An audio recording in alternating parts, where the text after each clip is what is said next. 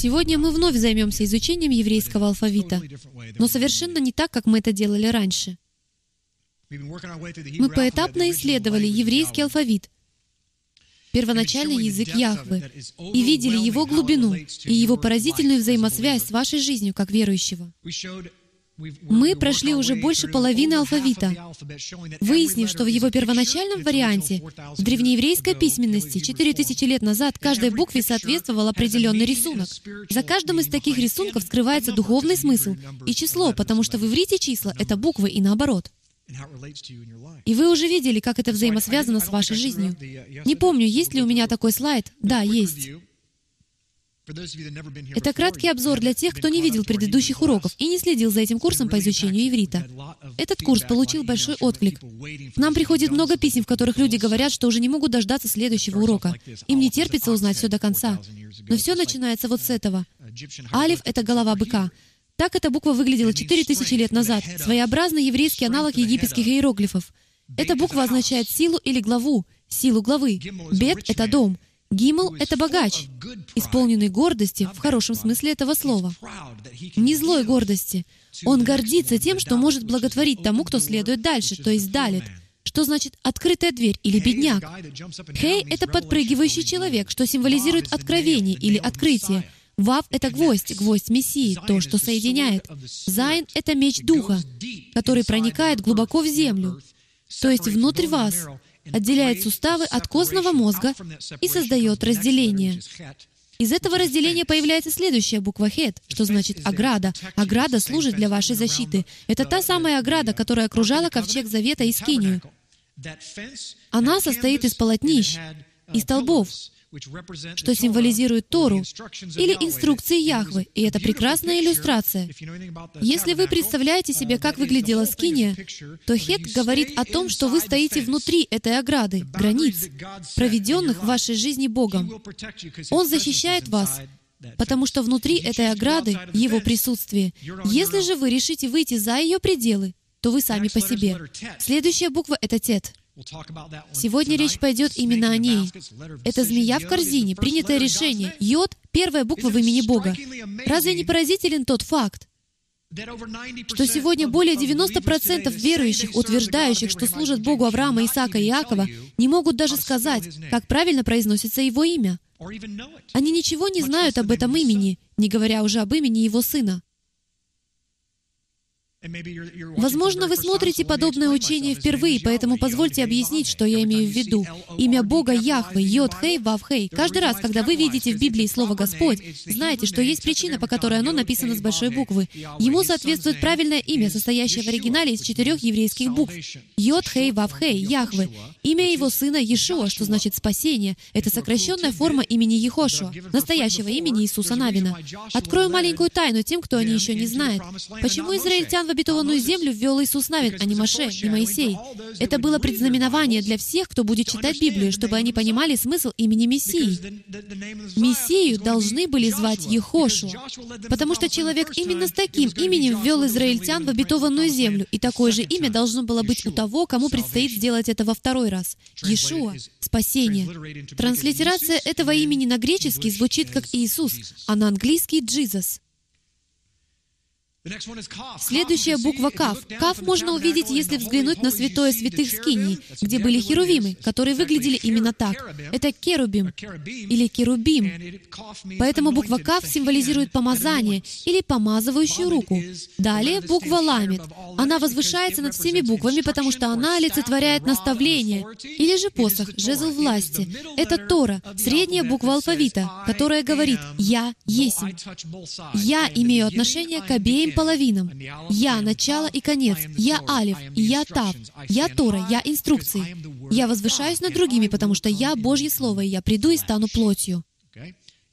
Это центральная точка. Совершенно ясно, что в центре Божьего сердца Иешуа. Мем — это утроба, открытая утроба. Она порождает воду. Когда вода прорвалась потопом во времена Ноя, она уничтожила землю. Это было хорошо или плохо? Ну, наверное, в зависимости от того, были ли вы внутри ковчега или нет. Вода может нести в себе как зло, так и добро. Когда вы омыты водой Слова на этой земле, Когда вы склонили колени перед Иешуа, это великое благословение. Как сказал Иешуа, если вы споткнетесь о камень преткновения слишком поздно, то он раздавит вас. Итак, вода омывает вас. И это великолепно, потому что следующая буква «нун», что значит «жизнь». Например, растение, семя или даже сперма. Этот рисунок 4000 лет назад символизировал нечто, что несет в себе жизнь. Мы уже говорили о букве «самих». Самих — это посох, на который вы опираетесь. Это поддержка, нечто, что поддерживает вас. Скажите, что сегодня поддерживает вас? На что вы опираетесь? На людей? Рано или поздно они подведут вас. На какое Слово Божье вы опираетесь? Странный вопрос, объясню. Вы опираетесь на небольшую часть Божьего Слова или на всю его полноту? Пообщайтесь со служением «Страсть к истине» достаточно долго, и вы поймете, что я имею в виду. Мы верим во все Слово. Почему? Потому что ничто иное не сможет поддержать вас. Ветхий Завет — это всего лишь сокрытый Новый Завет, а Новый Завет — это всего лишь раскрытый Ветхий Завет. Друг без друга они просто не существуют. Айн.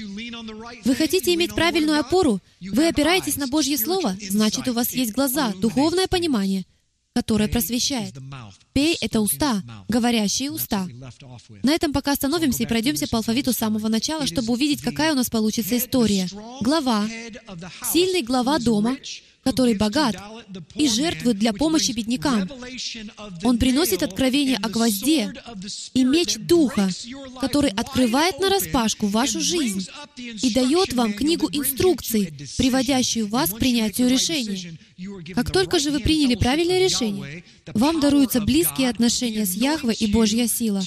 Он помазывает вас на то, чтобы учить Божьим наставлениям, которые приносят в жизнь других воду, приносят жизнь с избытком. И люди получают возможность обрести истинную поддержку, истинное понимание и произносить слова жизни своими устами. Вот почему еврейский алфавит настолько важен. А теперь мы вернемся немного назад, потому что Святой Дух показал мне, что я должен еще раз обратиться к букве Тет. Давайте я сразу же выведу ее на экран,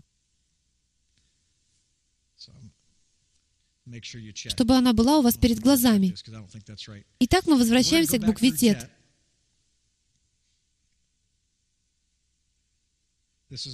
Это ламет. Можете пока просто слушать.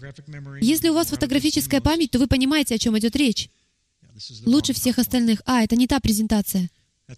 Ничего страшного. Ребята сейчас все исправят. Это я все подстроил, чтобы показать, какая скверная штука компьютер. Но без него это богослужение было бы длиной в вечность. Хорошо. Мы уже просмотрели немало презентаций и исследовали немало букв. И я не раз упоминал о букве Тет, но вдруг понял, что в действительности ни разу не учил о ней во всей полноте.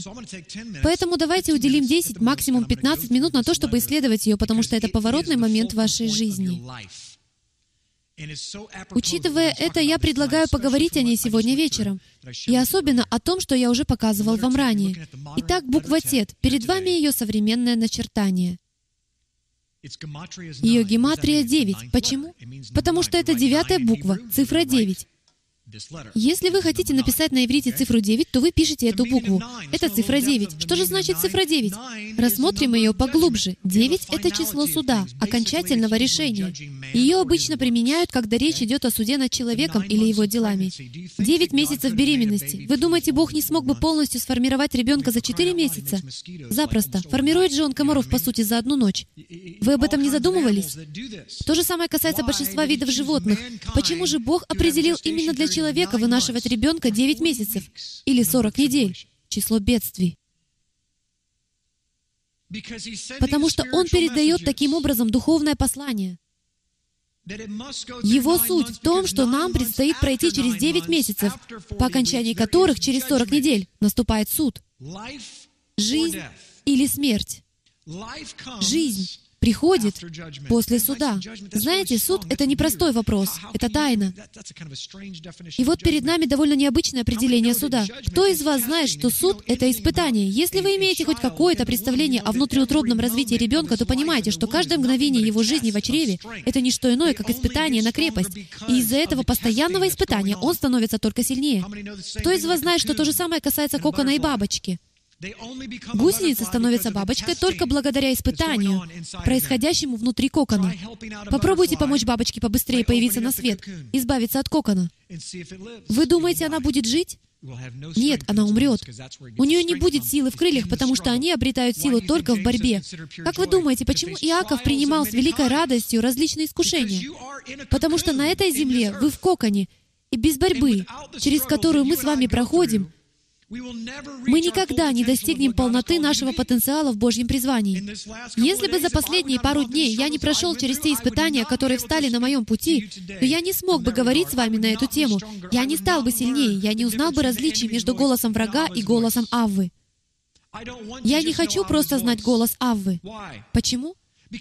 Потому что, согласно Писаниям, враг может имитировать его.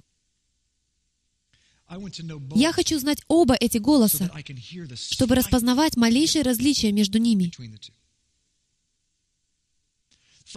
Впервые буква «Тет» встречается в Писании в первой главе книги «Бытие», в стихе 4, где сказано «И увидел Бог свет, что Он хорош, и отделил Бог свет от тьмы». В данном случае нас интересует еврейское слово, переведенное как «хорош». Когда евреи просыпаются и говорят «доброе утро», как это звучит? Бокертов, да? Утро доброе, доброе утро. Доброе — это тов. Вообще буква Тет очень интересная. Потому что она читается одинаково в обоих направлениях. Это очень примечательный факт. Вот древняя пиктограмма, которую можно встретить в Израиле в наскальных надписях и в других местах. Это тет, перечеркнутый внутри круг.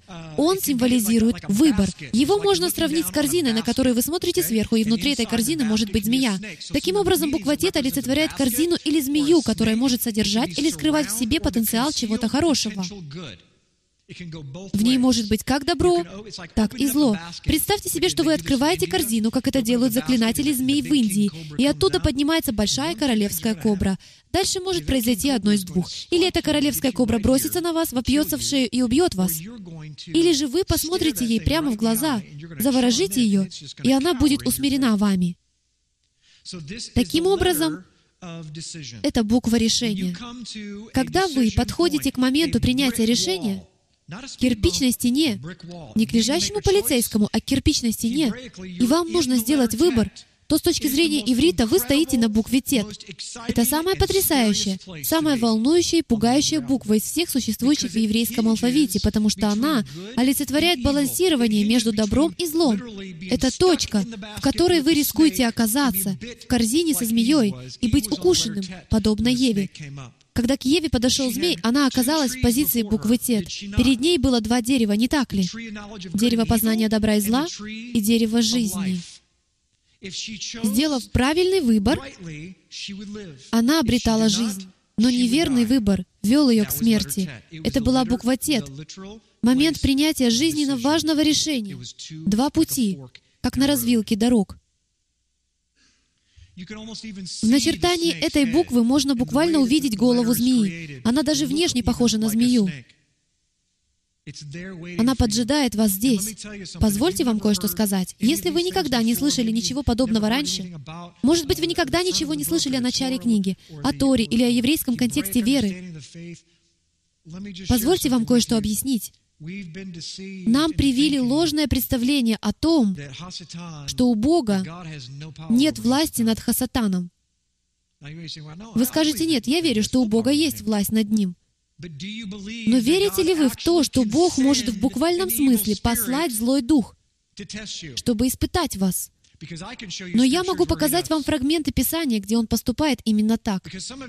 Дело в том, что некоторые из вас совершенно запутались в своем богословии. Бог использует зло, но не творит его. Он использует зло, чтобы вы могли стать сильнее, точно так же, как Он использует ветер, чтобы укрепить корни деревьев. Точно так же, аналогичным образом, враг будет рыскать вокруг вас. Он будет восставать против вас. Знаете ли вы, что в Писаниях сказано, что если вы праведны, то каждый ваш шаг предопределен? Каждый ваш шаг предопределен. Поэтому позвольте задать вам вопрос. Когда вы попадаете ногой в яму, разве Бог не знал, что это произойдет? Когда Он позволил случиться с вами чему-то ужасному, Он что, разве спал? Разве это было не от Господа? Не использовал ли Он врага, чтобы тот укусил вас в пету для достижения какой-то цели, как это было со мной? Возможно, вам нужно было проснуться. Возможно, в вашей жизни было что-то такое, на что вы должны были обратить внимание и что вам нужно было увидеть. Может, это относится к целому поколению, когда вы обмануты и даже не догадываетесь об этом. Кто из вас знает, что он обманут? Мы не можем даже определить, что такое обман. Вот почему настолько важно находиться в завете друг с другом, потому что вы не можете увидеть себя со спины. И ваши супруги тоже не всегда видят вас в правильном свете. Мы нуждаемся друг в друге. Вы знали, что буква «Тет» состоит из двух букв? Почти в каждой еврейской букве скрыты две другие. Если вы знакомы с еврейским алфавитом, то вы видите, что «Тет» состоит из «Вав» и «Зайн». «Зайн» очень легко различить. Это левая часть символа «Тет», а «Вав» — правая часть. Итак, что же у нас получается? Есть буква «Вав», символизирующая человека, или гвоздь. Очевидно, что это олицетворение Иешуа. Также у нас есть буква «Зайн», символизирующая меч, плуг, или «Вав», с короной. Это буква Вав с короной. Или коронованный Мессия, коронованный человек. Что же у нас получается? Человек или гвоздь, кланяющийся коронованному человеку. Это указание, скрытое внутри буквы Тет, говорящее о том, как приблизиться к букве Йод. Не правда ли это немного напоминает поиск потерянного ковчега? Как же найти путь к ковчегу завета? Почему всем хочется его найти? Могу с уверенностью сказать, что в физическом мире каждый был бы не против увидеть ковчег завета. Это Яхве поместил в наши сердца желание отыскать этот ковчег, и Он сделал это по единственной причине, которая имеет отношение к невидимой, духовной сфере. Зачем людям ковчег завета? Что они будут с ним делать? Это же обычный ящик. Потому что Бог поместил в сердце каждого человека желание склониться перед Божьим престолом, прийти к престолу. Ковчег Завета — это престол милости. Это место, где восседал Яхве, и где открывалась Его слава. Он хочет, чтобы все человечество пришло к Нему, и нам известен единственный путь, ведущий к Нему, потому что следующая буква после Тет — это Йод, символизирующая силу десницы Божьей. Это первая буква в Его имени. Никто не приходит к Отцу Отцу, как только через коронованного человека, Сына. Именно в этом и заключается суть выбора. Вы склоняетесь или перед коронованным человеком, или перед головой змеи. Выбор за вами. Вы или обретаете доступ к силе десницы Яхвы в своей жизни, или в буквальном смысле хватаетесь за голову змея и даже не догадываетесь об этом, потому что Хасатан обманывает вас. Он в этом настоящий мастер. Вы просто обязаны сделать правильный выбор. Какой именно? Тот, который находится перед вами прямо сейчас. Вы скажете, Джим, я же только начал изучать все эти заповеди. Я только учусь все это соблюдать, хранить шаббат и все такое. Делайте то, что Он поместил перед вами прямо сейчас. В любви к Духу Мессии.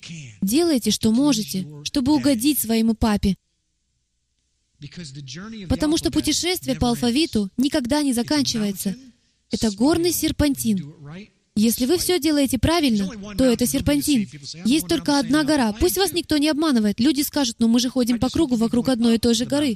Да, и я тоже хожу. Но я надеюсь, что делая очередной виток вокруг горы, я поднимаюсь к ее вершине. Я не хочу ходить по одной и той же тропе. Вы постоянно встречаете знакомое дерево? Это пугающий факт. Поднимаясь к вершине, вы должны встречать разные деревья. Второзаконие, глава 30, стих 19. «Во свидетели перед вами призываю сегодня небо и землю, жизнь и смерть. Предложил я тебе благословение и проклятие. Избери жизнь, дабы жил ты и потомство твое». Мне вспоминается один эпизод из мультфильма «Ледниковый период». У кого есть дети, тот наверняка видел его. Если же нет, то рекомендую посмотреть. Это хороший мультфильм. Так вот, в нем есть эпизод, где Сид попадает в переделку. Жаль, что я не вставил этот видеофрагмент в свою презентацию. За Сидом гнались носороги или кто-то в этом роде, и они что-то сказали ему. А он ответил, «Нет, я выбираю жизнь». Он знал, что для него лучше когда оказался прижатым к стене. Некоторые из вас сейчас тоже прижаты к стене. Что же вы изберете? Изберете ли вы поддаться духу гнева и горечи, которым дали место в своей жизни? Или чему угодно другому? И неважно, кто вы. Каждому из нас приходится иметь дело с горечью. Если вы думаете, что это не так, то вы обманываете сами себя. На прошлой неделе на этой сцене стояла девушка, передавая нам пророческое слово от Господа о том, что люди сражаются с горечью, и если вы не избавитесь от своего гнева, то Он уничтожит вас. Изнутри. Если же вы этого даже не замечаете, то вы в обольщении. Вот почему вы должны быть в завете. Итак, Авва сказал на горе, я предложил тебе благословение и проклятие. Выбирай сам.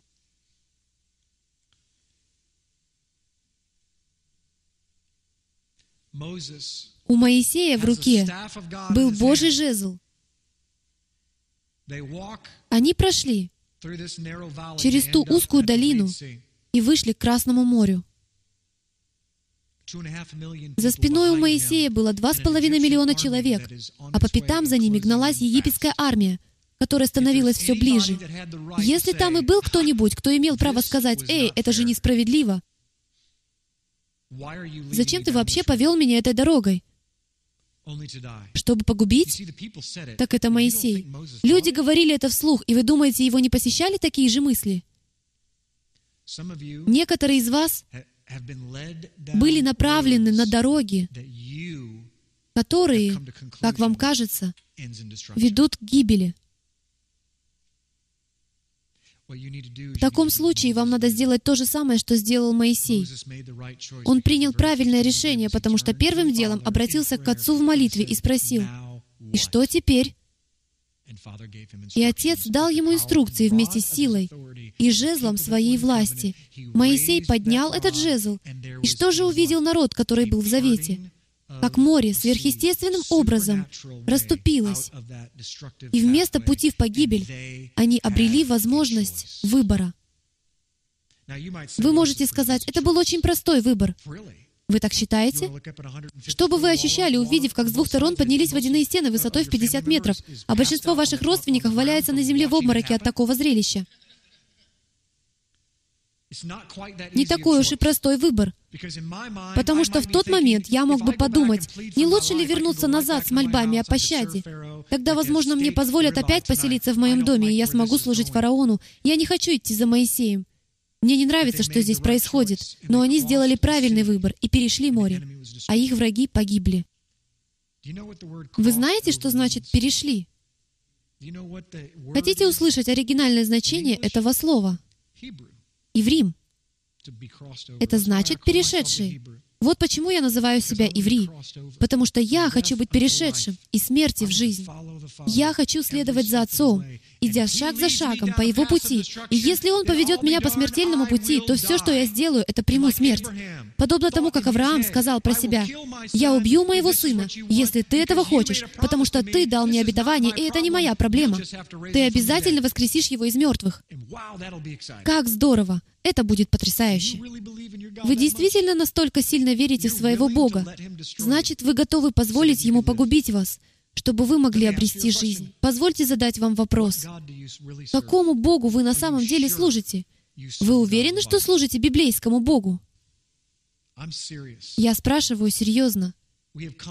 Мы подошли к точке в своей системе верований, где мы должны сделать выбор — Некоторые из вас видят меня впервые через интернет или впервые оказались в этом зале, и вы задаетесь вопросом, почему я здесь оказался? Позвольте вам ответить, почему. Потому что Бог привел вас сюда, чтобы вы могли сделать выбор. Каждому в жизни приходится принимать решение.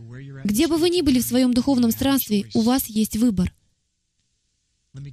Позвольте дать вам один совет — Тем из вас, чей выбор — гордость, избавьтесь от нее. Тем, кто избирает горечь, освободитесь от нее. Жизнь слишком коротка, чтобы злиться.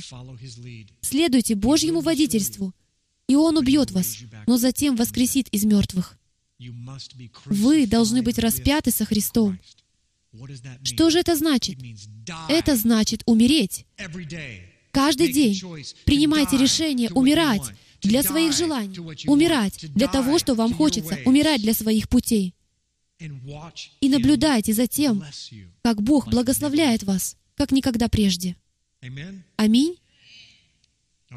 Хорошо. Можно было бы продолжать, но остановимся на этом. Вы еще со мной? Я приготовил для вас еще один слайд с некоторыми словами, начинающимися с буквы «тет». «Тов», что значит «хороший» или «доброта», «таам», что значит «пробовать на вкус», или различать. Тава, что значит погружаться в тит, то есть в болото или грязь. И, наконец, тама, загрязненность. Кому из вас когда-либо приходилось определять что-то на вкус вслепую? Вы закрывали глаза и помещали что-то себе в рот, и от вас требовалось определить, что это и является ли это съедобным. Сегодня я хочу поместить кое-что на ваши вкусовые рецепторы. Отец намерен дисциплинировать некоторых из вас. Откуда я это знаю? Потому что на этой неделе он пророчески отшлепал меня, а значит, на очереди вы.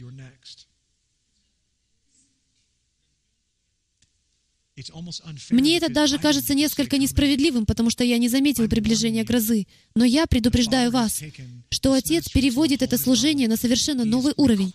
Он призывает нас к действию. Это не то же самое, что объявление о вашем призвании. Когда вы узнаете о призвании, вам дается какое-то время. А затем приходит повеление. Уже нет времени решать, перейду ли я на другой берег или же останусь играться в игры на этой сцене. Вы будете вынуждены сделать выбор в своей жизни.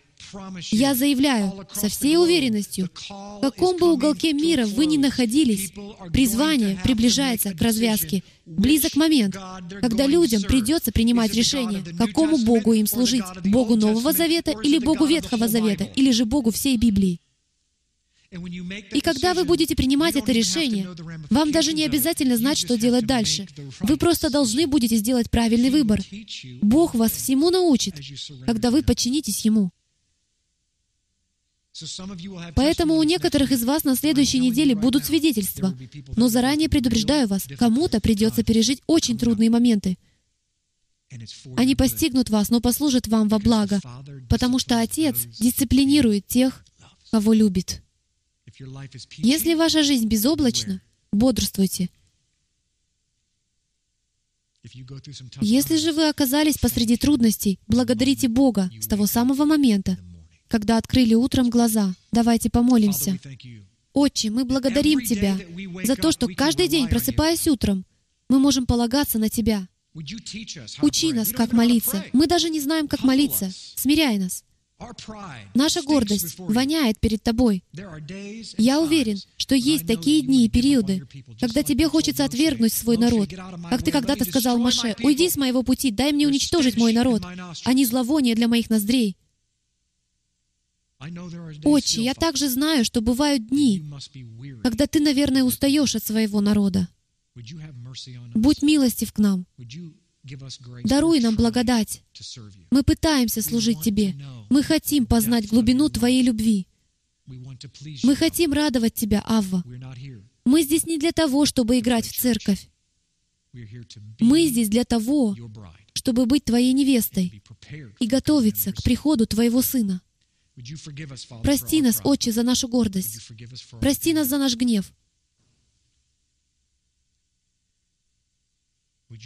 Прости нас за все, что мы делали, даже не подозревая, что этим мы оскорбляем Тебя, за все умышленное и неумышленное. Благодарим за жертву Твоего Сына. Мы уповаем на Его кровь, которая сейчас перед Твоим престолом. Отче, я молюсь обо всех, кто живет в других странах, о каждом из них, Отче, о тысячах тех, кто смотрит эту передачу на четырех концах земли. Отче, дай им осознать, что они любимы, что они не одиноки, что Твоя сила и Твое помазание простирается в этот момент и в их дома.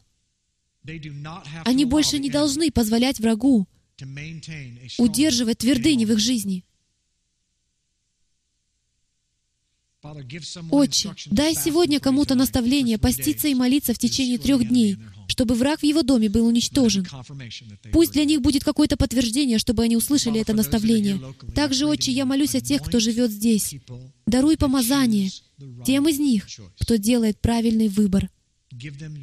Даруй им силу Твоей десницы и помажь их на те служения, которым Ты их призываешь. Если здесь есть кто-то, к кому я больше не смогу обратиться, кто находится здесь первый и последний раз, то я молю, Отче, о том, чтобы Ты даровал им то, в чем они нуждаются, чтобы в их жизни свершилась Твоя воля, проявить Твой Дух, Твой Руах внутри них настолько сильно, чтобы они увидели что-то новое и по-новому. Отче, мы сейчас смиряемся перед Тобой и просим о том, чтобы Твое имя благословлялось в этой общине, в наших жизнях и в наших семьях. И все сказали «Аминь, аминь». До следующих встреч. Спасибо, что были с нами в служении «Страсть к истине» с Джимом Стейли.